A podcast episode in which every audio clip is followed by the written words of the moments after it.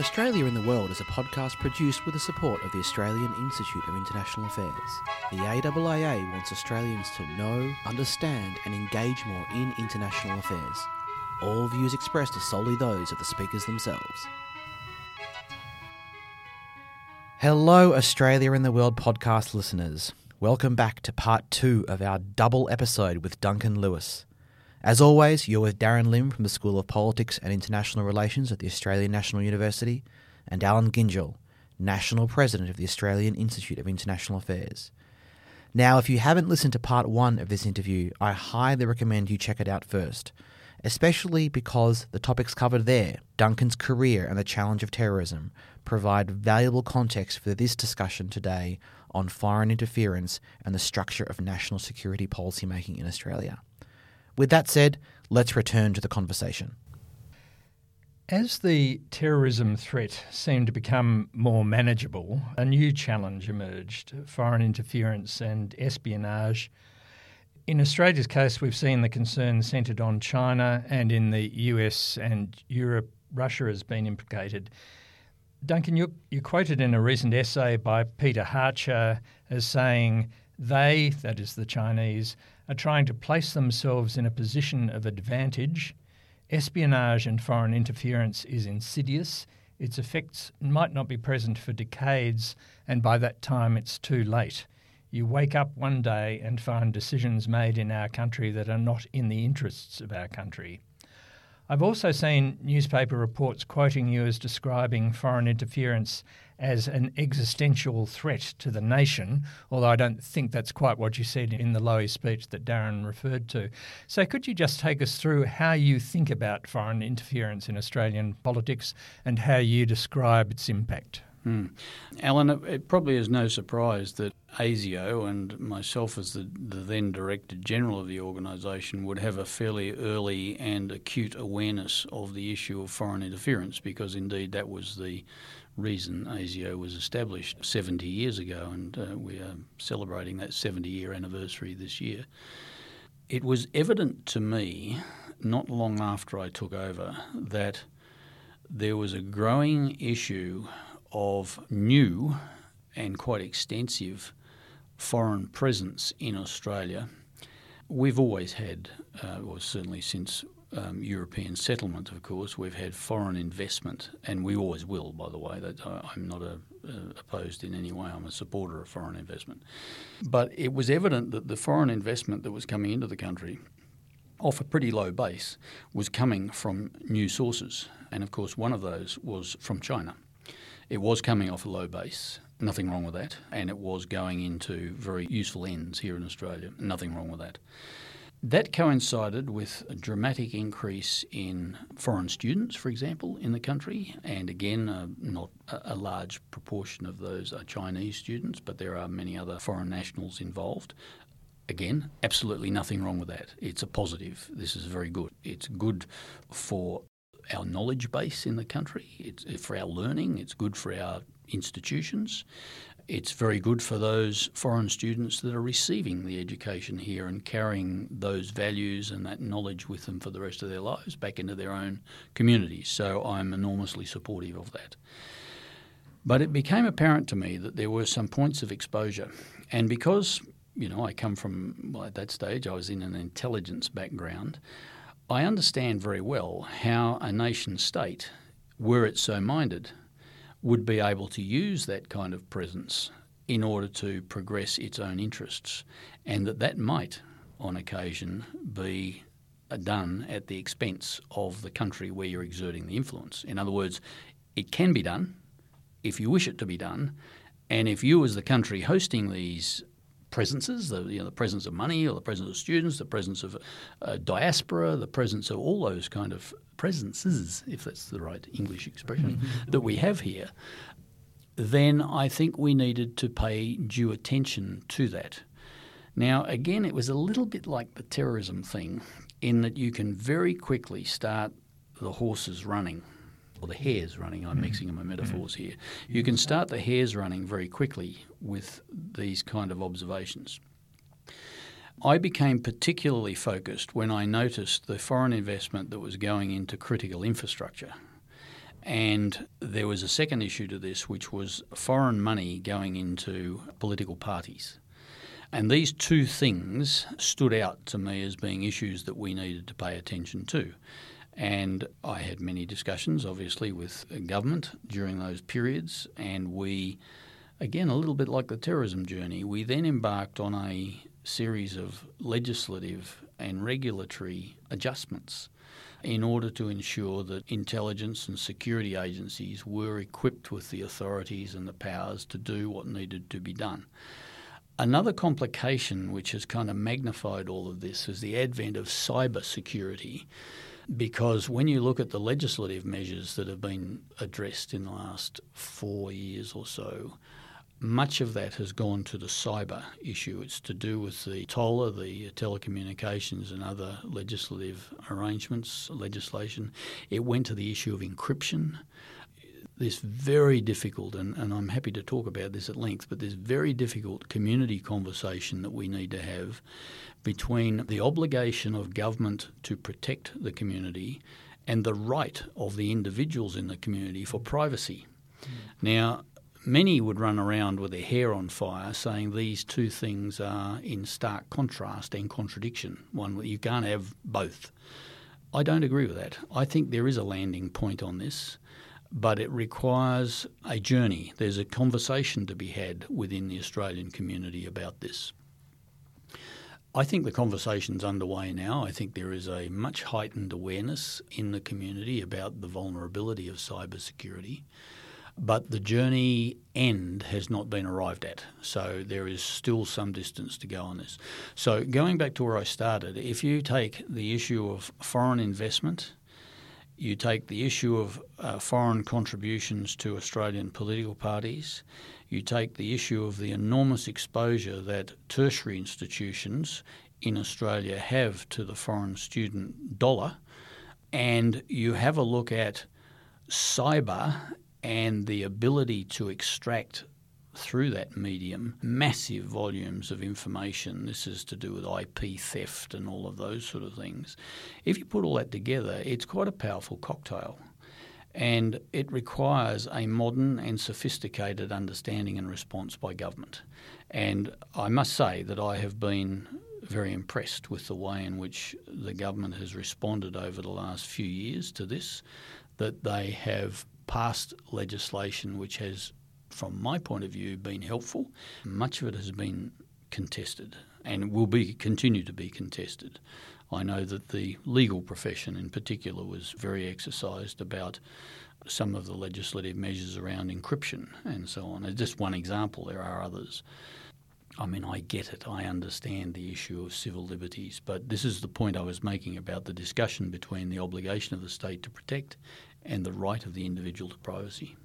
And that's only going to get more difficult, isn't it, with uh, things like AI, the capabilities of uh, AI growing? Oh, I think so. I think so. And, and, you know, without getting too heavy and philosophical, this all goes back to the issue of what is the truth. I, I think we are having, as a, as a species, we're having difficulty managing what is the truth because we have so many inputs now. There is so much noise there are so many ways of transferring that noise to the population that it's increasingly difficult. I mean, fake news, goodness me, it's part of the lexicon now. But if you'd mentioned the words fake news to me sort of 10 years ago, I would have thought you were slightly deranged. You know, what, are you talking about? Whereas now it's, it's part of our lives. Well, there was a lot in that in that first answer, Duncan. So if I can sort of try to break it up into a few different pieces. And I was very interested at the beginning of your answer, you sort of made reference to some similarities with the terrorism issue, and I wanted to start with drawing some contrasts. Um, in 2015, you warned on the terrorism question that teenagers were being radicalized quickly, and you issued quote call to arms to families and communities to provide the first line of defense against Islamic extremism. And you've talked about that importance in your in the podcast so far today. Now, foreign interference issues relate to a very different segment of society. And you mentioned political parties earlier, and I think back to the widely reported fact that you gave a briefing to federal directors and secretaries of the major political parties about some of the security risks posed by foreign linked donations. And of course, then you have top executives in commerce and industry, and of course, you've got the, the Chinese Australian community. So, my question is what would you say is the equivalent of the first line of defence in foreign interference, the, the challenge that we're facing today? Uh, Darren, community awareness. Community awareness is the first line of defence. If we can create that, we'll have a very strong bastion to protect us. But that is a journey which is in progress. I have been a little surprised. I've addressed boards around Australia for the last five years. I've made a gone out of my way in order to address boards of you know many of the large ASX companies mm. and international operations here in Australia. I've addressed public sector boards here in Australia. And when I first started doing that, I was astonished at the relative lack of awareness of the exposure of that enterprise to foreign influence. And I suppose it's not surprising in a way because many of the people that would be sitting around those board tables would, of course, be people that are in business and business with countries that could bring foreign interference to Australia mm. has been pretty good, mm. and particularly if you think about China, where you know the trade has been burgeoning. Australia has done extremely well out of the bilateral arrangements, and I understand that.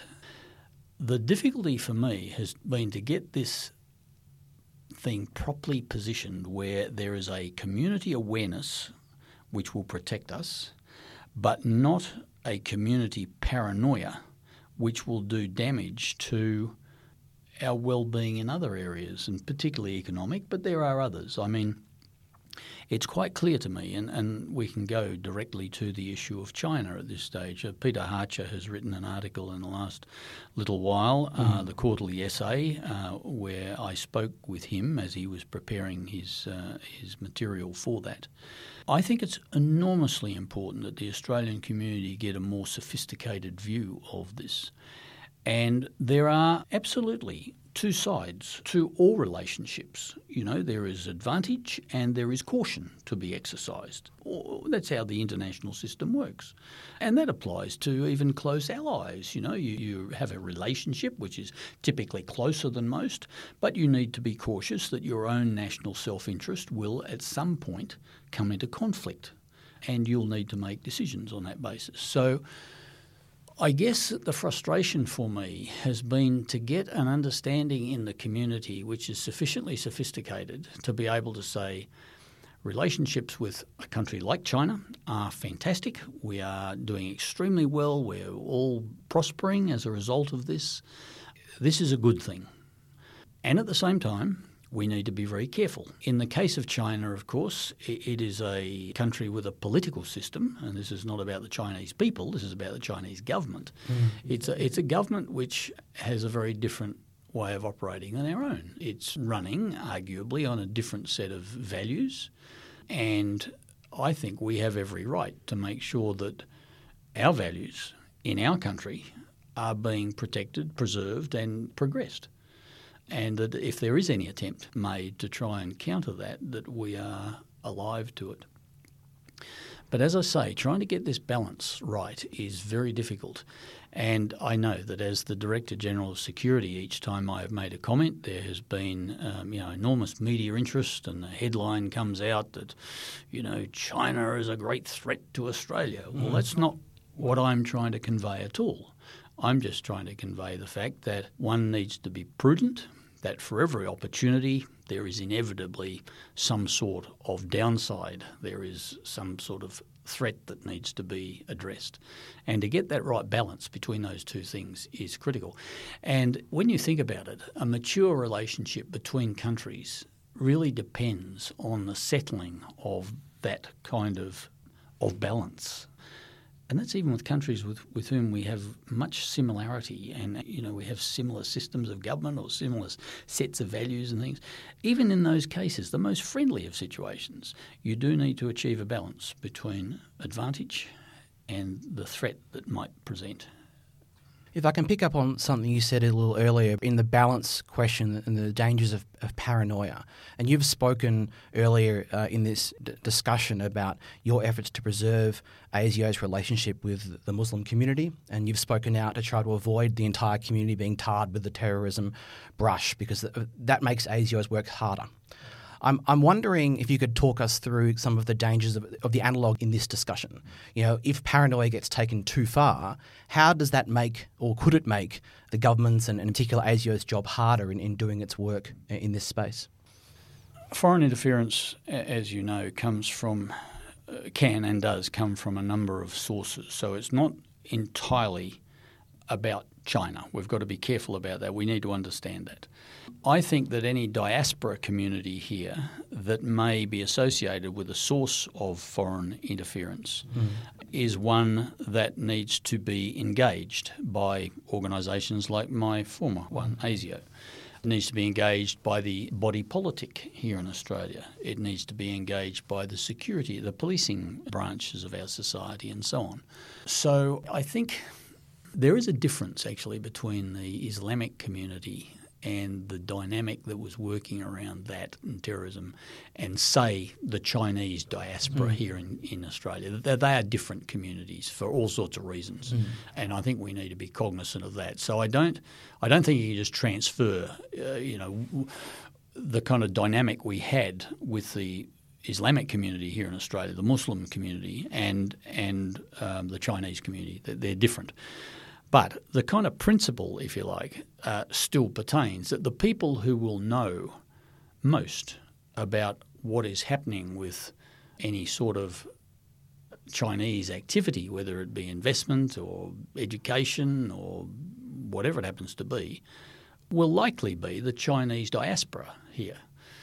And of course, they are and we've mistakenly, I think, for years thought of them as one mm. sort of homogenous group. They're not like that at all. There's as many views in the Chinese community as there are in, in what I might describe as the kind of Anglo-Saxon community here in Australia, mm. or the mm. mainstream. You know, everybody has a view, as they should.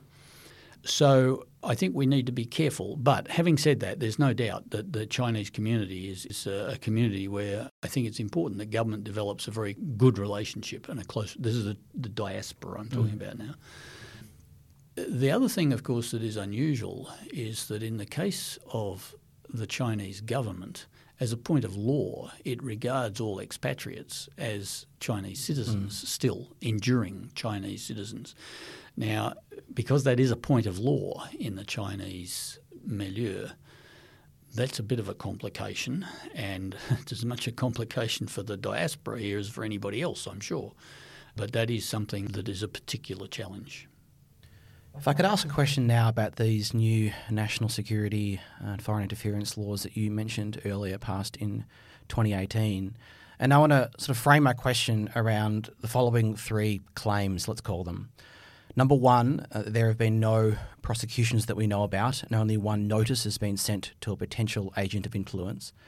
Number two, that no groups uh, linked to the Chinese government's United Front Work Department have registered.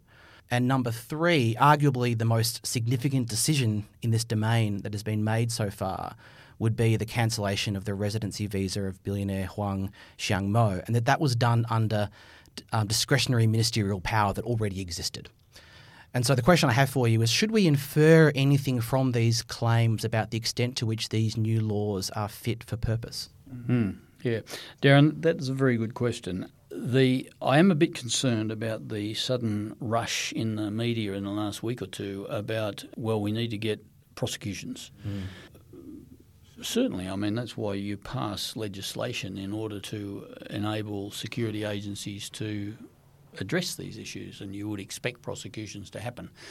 The difference between foreign interference and terrorism could never be more stark than in this area. If you can imagine a sort of a, a graph, um, like a, a, polygraph going on here, terrorism has is very febrile, and, and the time between event and response and so forth is compressed. In the case of foreign interference, the sine wave on this is very long. It's a very long sinusoidal wave. And so something might happen now that doesn't have impact for a decade. Mm. And so I think we need to be careful not to oversell the requirement to suddenly deliver a whole bunch of prosecutions. Um, I mean, I understand the political dimension behind this and the sort of that, that kind of imperative, but the fact of the matter is that for a police force, and I'm not a policeman, but a police force requires a certain amount of time to get a brief together.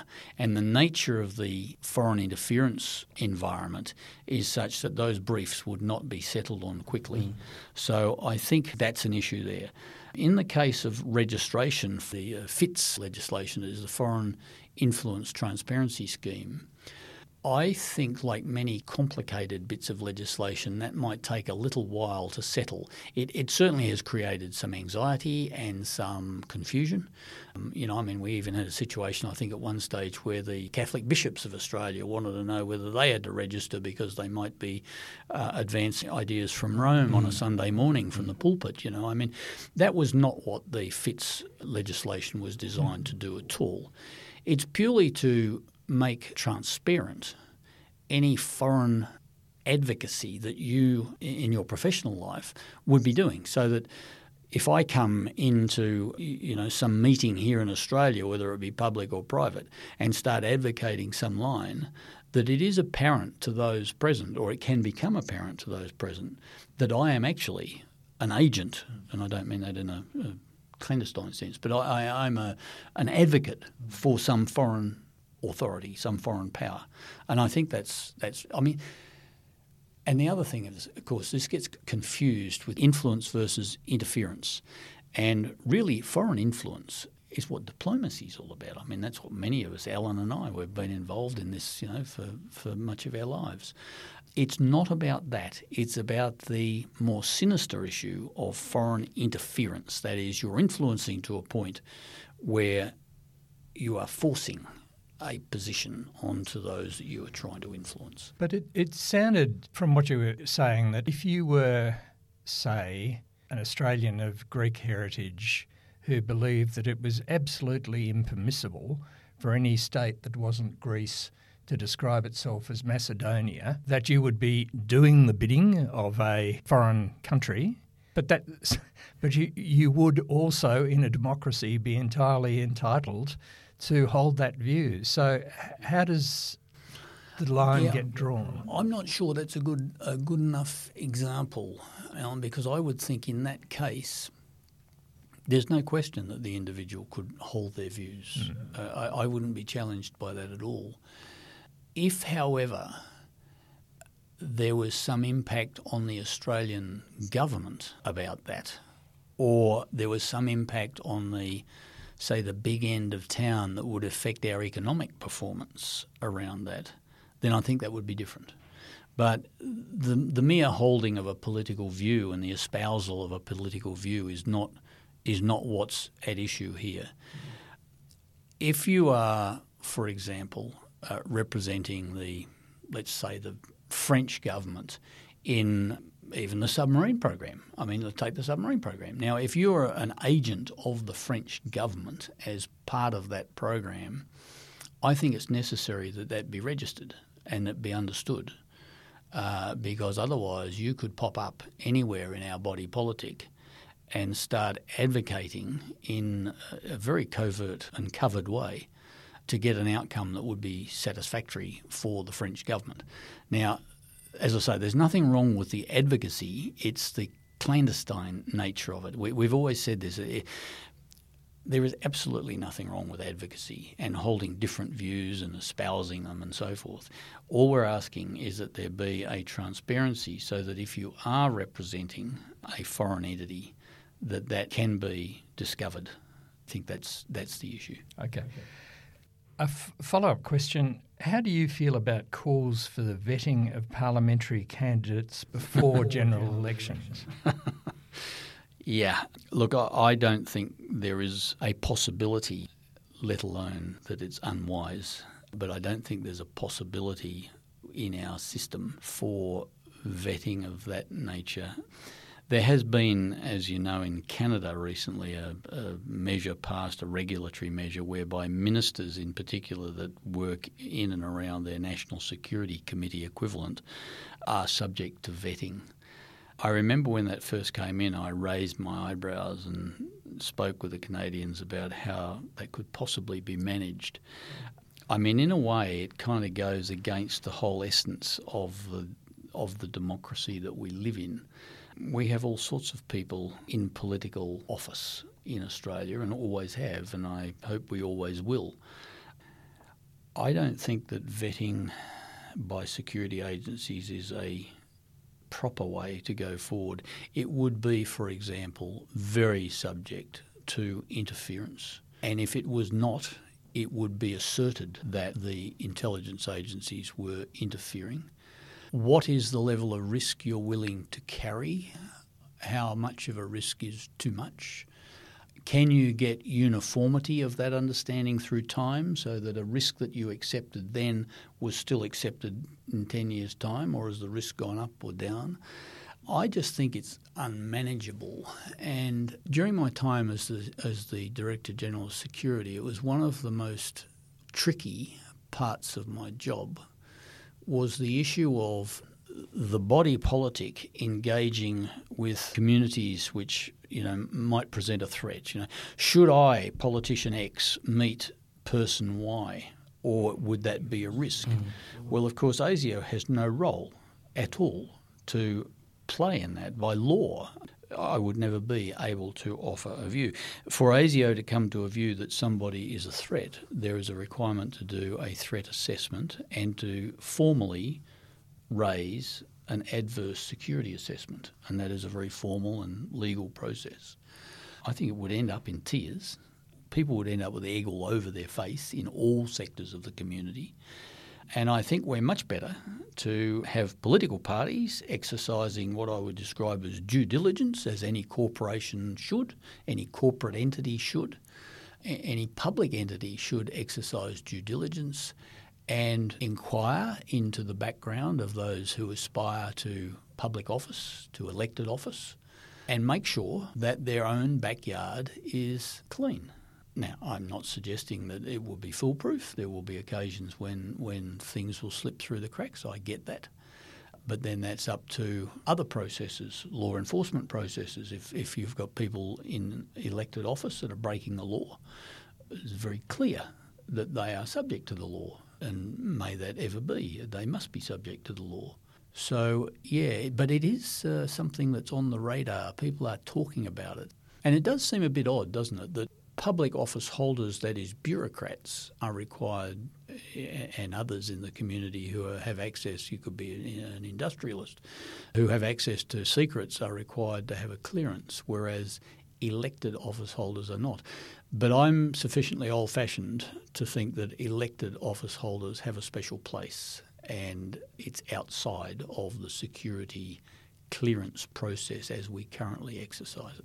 If I could take a, a step back to ask a, a, broader question about the broadening of the concept of national security uh, in our society, and if I can do it with reference to one of the more controversial elements in the new espionage and foreign interference law, which was the definition of national security by reference to Australia's, quote, political, economic, or military relations with another country, which I took to mean any other country. So, would you agree that national security is broadening in a way that is shrinking the arena of normal politics in society? And so, because more and more activities are being seen through that lens and then administered and acted upon through that lens, Mm. And if you do, I mean, what are the consequences of this? Is it, we, when do we go too far, or is this is this just the world we live in right now? Mm. We've addressed two very philosophical issues. One was this issue of the obligation of the state to protect and the right to privacy for the individual, and the second is the securitization of public policy, which is the point you're asking me now. I think there has been a securitisation of policy, and some would regard that as bad. I don't. I think that it's been a necessary adaptation to meet reality. You see, if you look at interference, you can interfere now in foreign places far more effectively than you ever could in the past.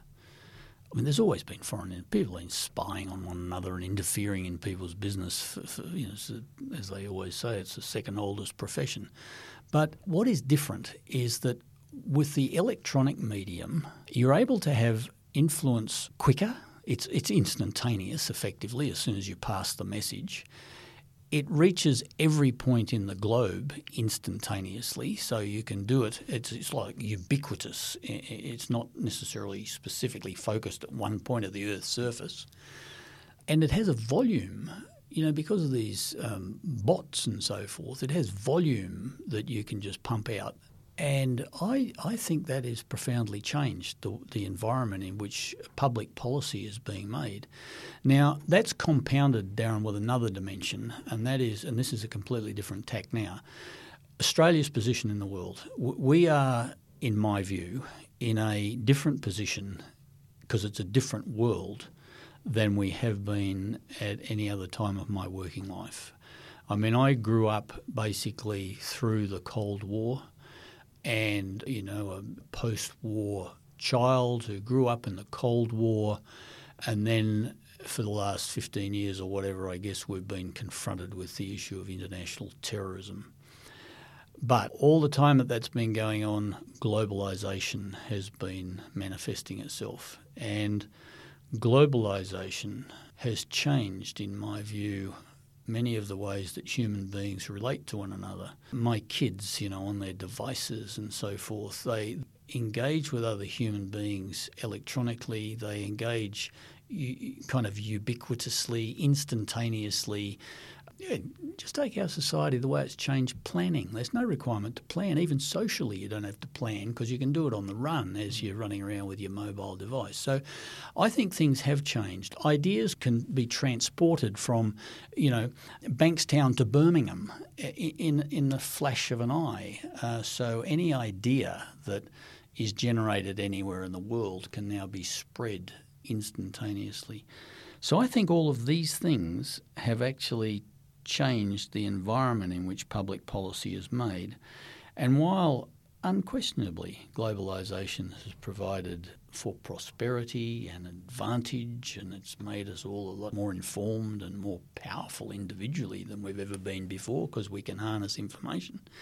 There is a kind of a downside to this, which requires that you have an eye to security, whether it be your private, your personal security, or whether it be national security. Now, having said all that, I know that there is a strong element in our community that argue that we have over securitized things. We look at everything through the security bubble.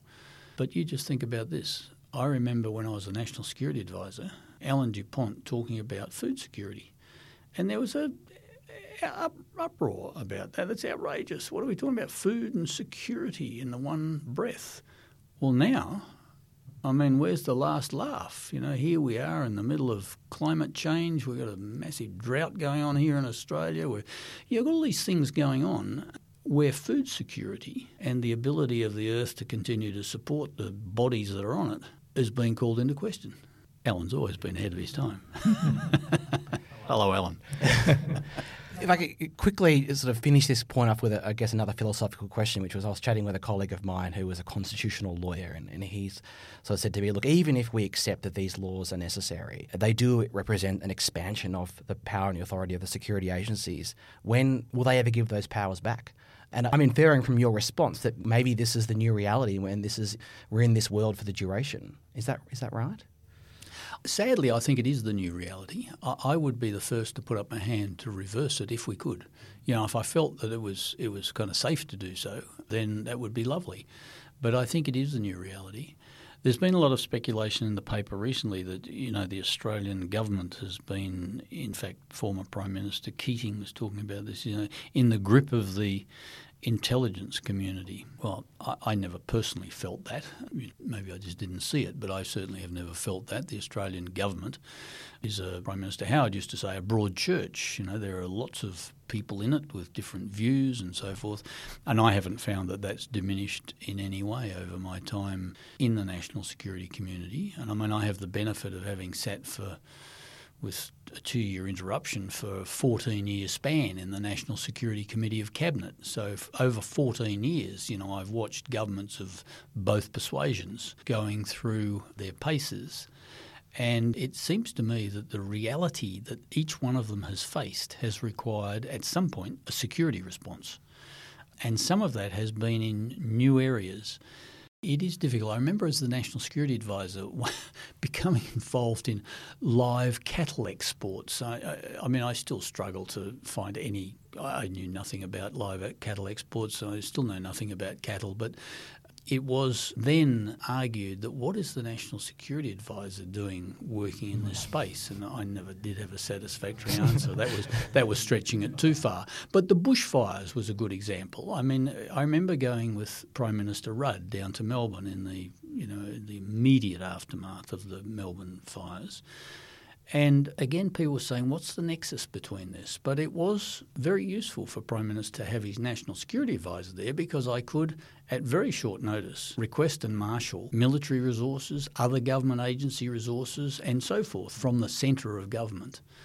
And you know, this always brings us, we haven't discussed this yet, but it brings us back to the issue of do we require a better sort of coordination right in the centre of government? And um, that, that's probably a discussion for another day, but it, it is a, a very important issue. I think it's a discussion for now, Duncan. Well, I can do it. I can do it now if we've got the time. That was going to be my next question, actually. Look, you've been involved in a whole lot of different ways of structuring the Australian intelligence and security community you know, structure is never entirely the answer to everything, but some ways of doing it have obviously worked better than others in delivering the outcomes that the Australian people want. What conclusions have you come to on that uh, question? What are the sort of underlying principles that should govern the structure of the national security community? Hmm. This is a discussion we could have all day, but it is really very important. And I guess I do have something of an unusually long insight into this. I forget who it was, one of those Roman scholars or somebody that said every time we meet, we meet with a challenge, we reorganise. It was to do with the Roman army. I don't think we've moved on much as a species since then. That every time we seem to be challenged with a you know a new phenomenon, almost the reflexive response is to reorganise. It gives the, as the the old Roman, I think he was a Roman, advised us. It gives the illusion of progress, and it, you know it, it's something that you can hold up and and show that you are responding. And from time to time, of course, it's very necessary and produces excellent results.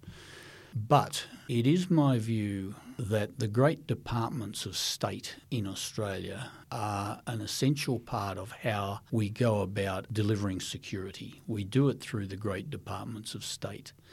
The Department of the Prime Minister and Cabinet, in my personal view, has a special place in this because the Prime Minister, and I remember saying this to several Prime Ministers, the Prime Minister is the Minister for National Security. Now, it's not written down anywhere, but the Minister for National Security is the Prime Minister. And it is only the Prime Minister that can easily and fully marshal the, all the sinews that are required from time to time for security responses.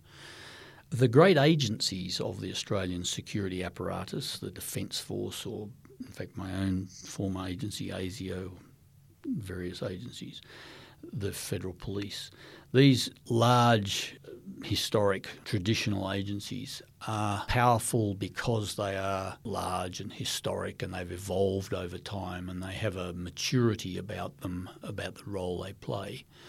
I've always found personally that every time you try to kind of drive them, they're a bit bovine. They're like a like a trying to drive a bull. You can't drive them and to carry the analogy on, like a bull, they need to be led by the ring through the nose. Uh, sorry, that, that is that is playing light with a very serious relationship between the centre of government and a very powerful image, but but it is. And I know that during my time as a national security advisor, I enjoyed, I think, the confidence of the large agencies, whereby I could put a request to them to conform to some particular measure that was required. And they would know full well that I was speaking either on direct behalf of the Prime Minister or if I wasn't, that it was at least a considered view from the centre of government of something that needed to be done. And I can't think of any particular case where I ran into intractable difficulty around that. So it, it is interesting. I mean, we've had any number of reorganisations and so forth, and each one of them sees, you know, the media asserting that power is shifting from here to there, and we're creating new czars and, and so on. But I think that a central coordinating mechanism in the Prime Minister's department is an area which, after many, many years, we created, and then after a few years has been to an extent dismantled. And now we have, as a sort of a part response to that, the creation of a Home Affairs Department. Nothing wrong with that. As a increase in the role and responsibility of ONA, creation of ONI, nothing wrong with that.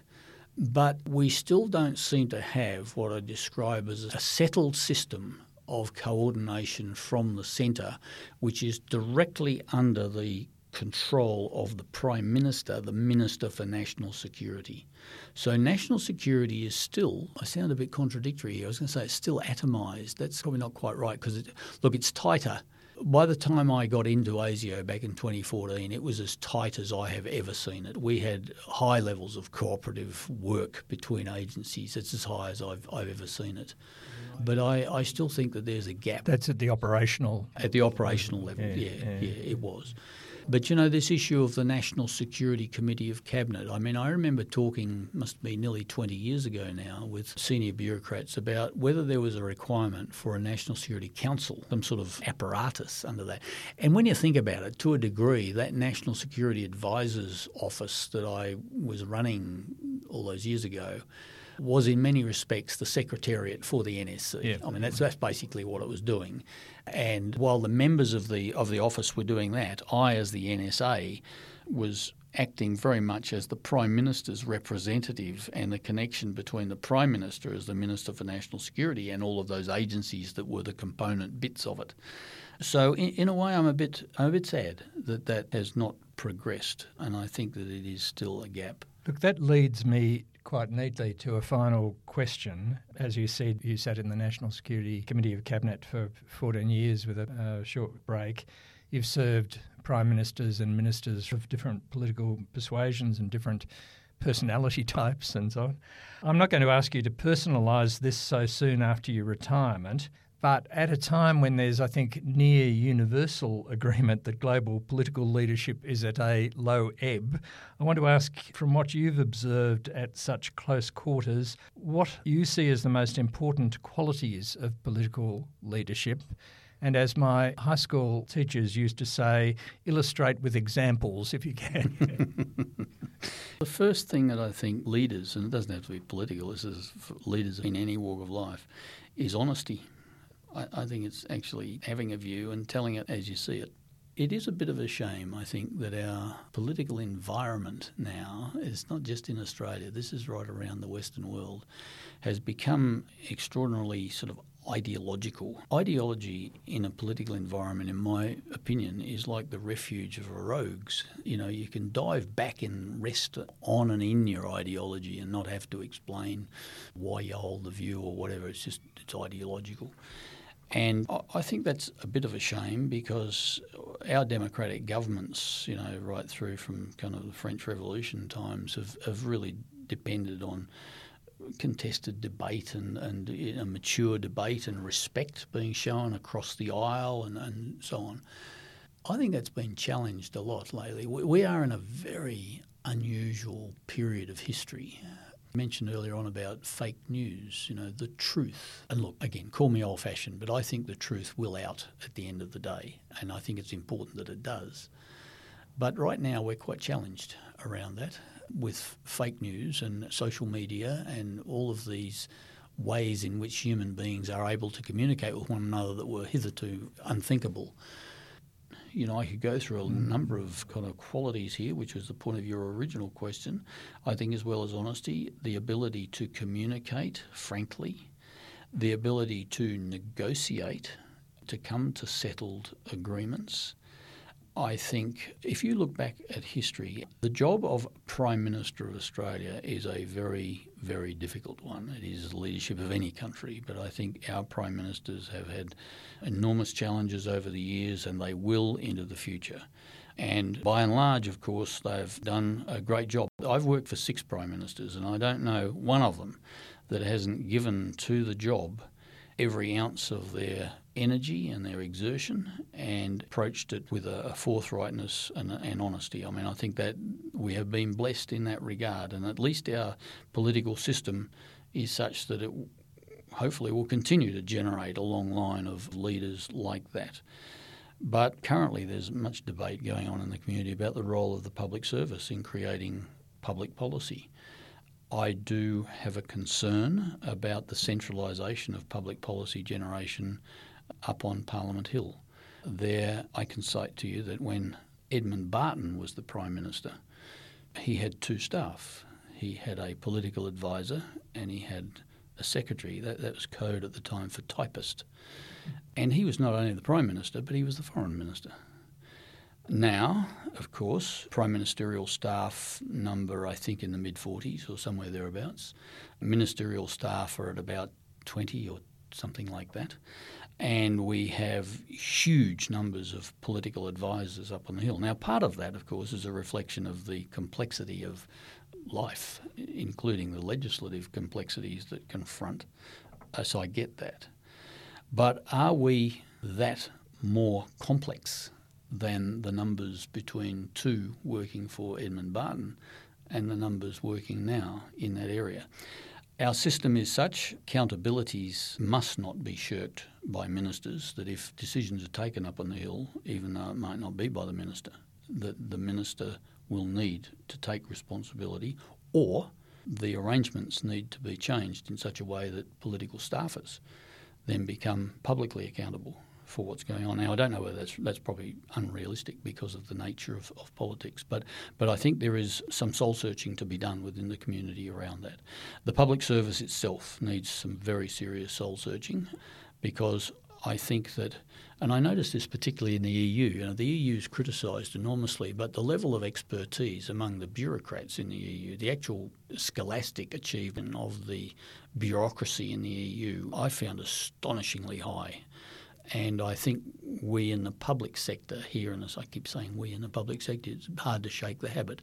But we do need to work on the levels of skills that we have in the public service. I made at my valedictory speech, I made a comment about whether there was a need, for example, for a public service college.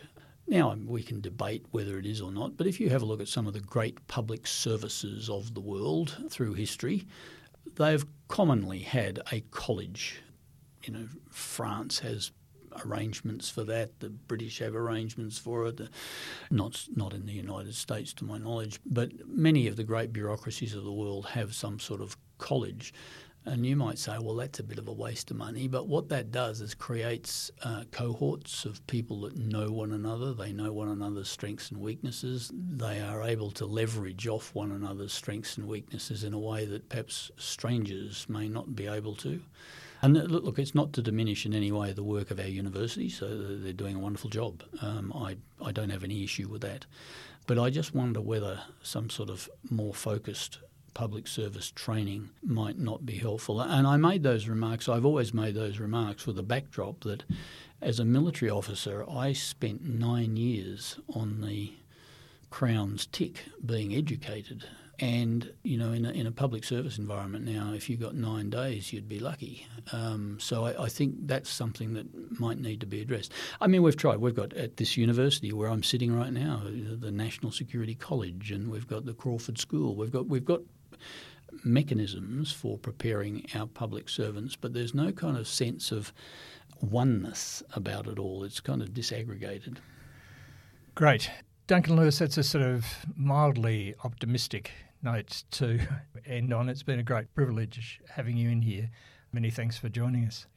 Alan, thank you. Look, it, has been a privilege. I have had, as you suggested at the start, the fortune of a very varied career. I have great optimism about Australia. I think we we have in this country the human resource and the natural resource that will enable us to continue as we have for the last couple of hundred years but we do have the natural resource and the human resource to prosper, but it will require some very, very astute leadership going forward. I think we've got it. And that's all for this episode of the Australia in the World podcast, part two of our interview with Duncan Lewis. We want to thank AAAA intern Isabel Hancock for research and audio editing, XC Chong and James Hain for research support, Rory Stenning for composing our theme music, and Julia Arenz for technical support in studio. Talk to you again soon.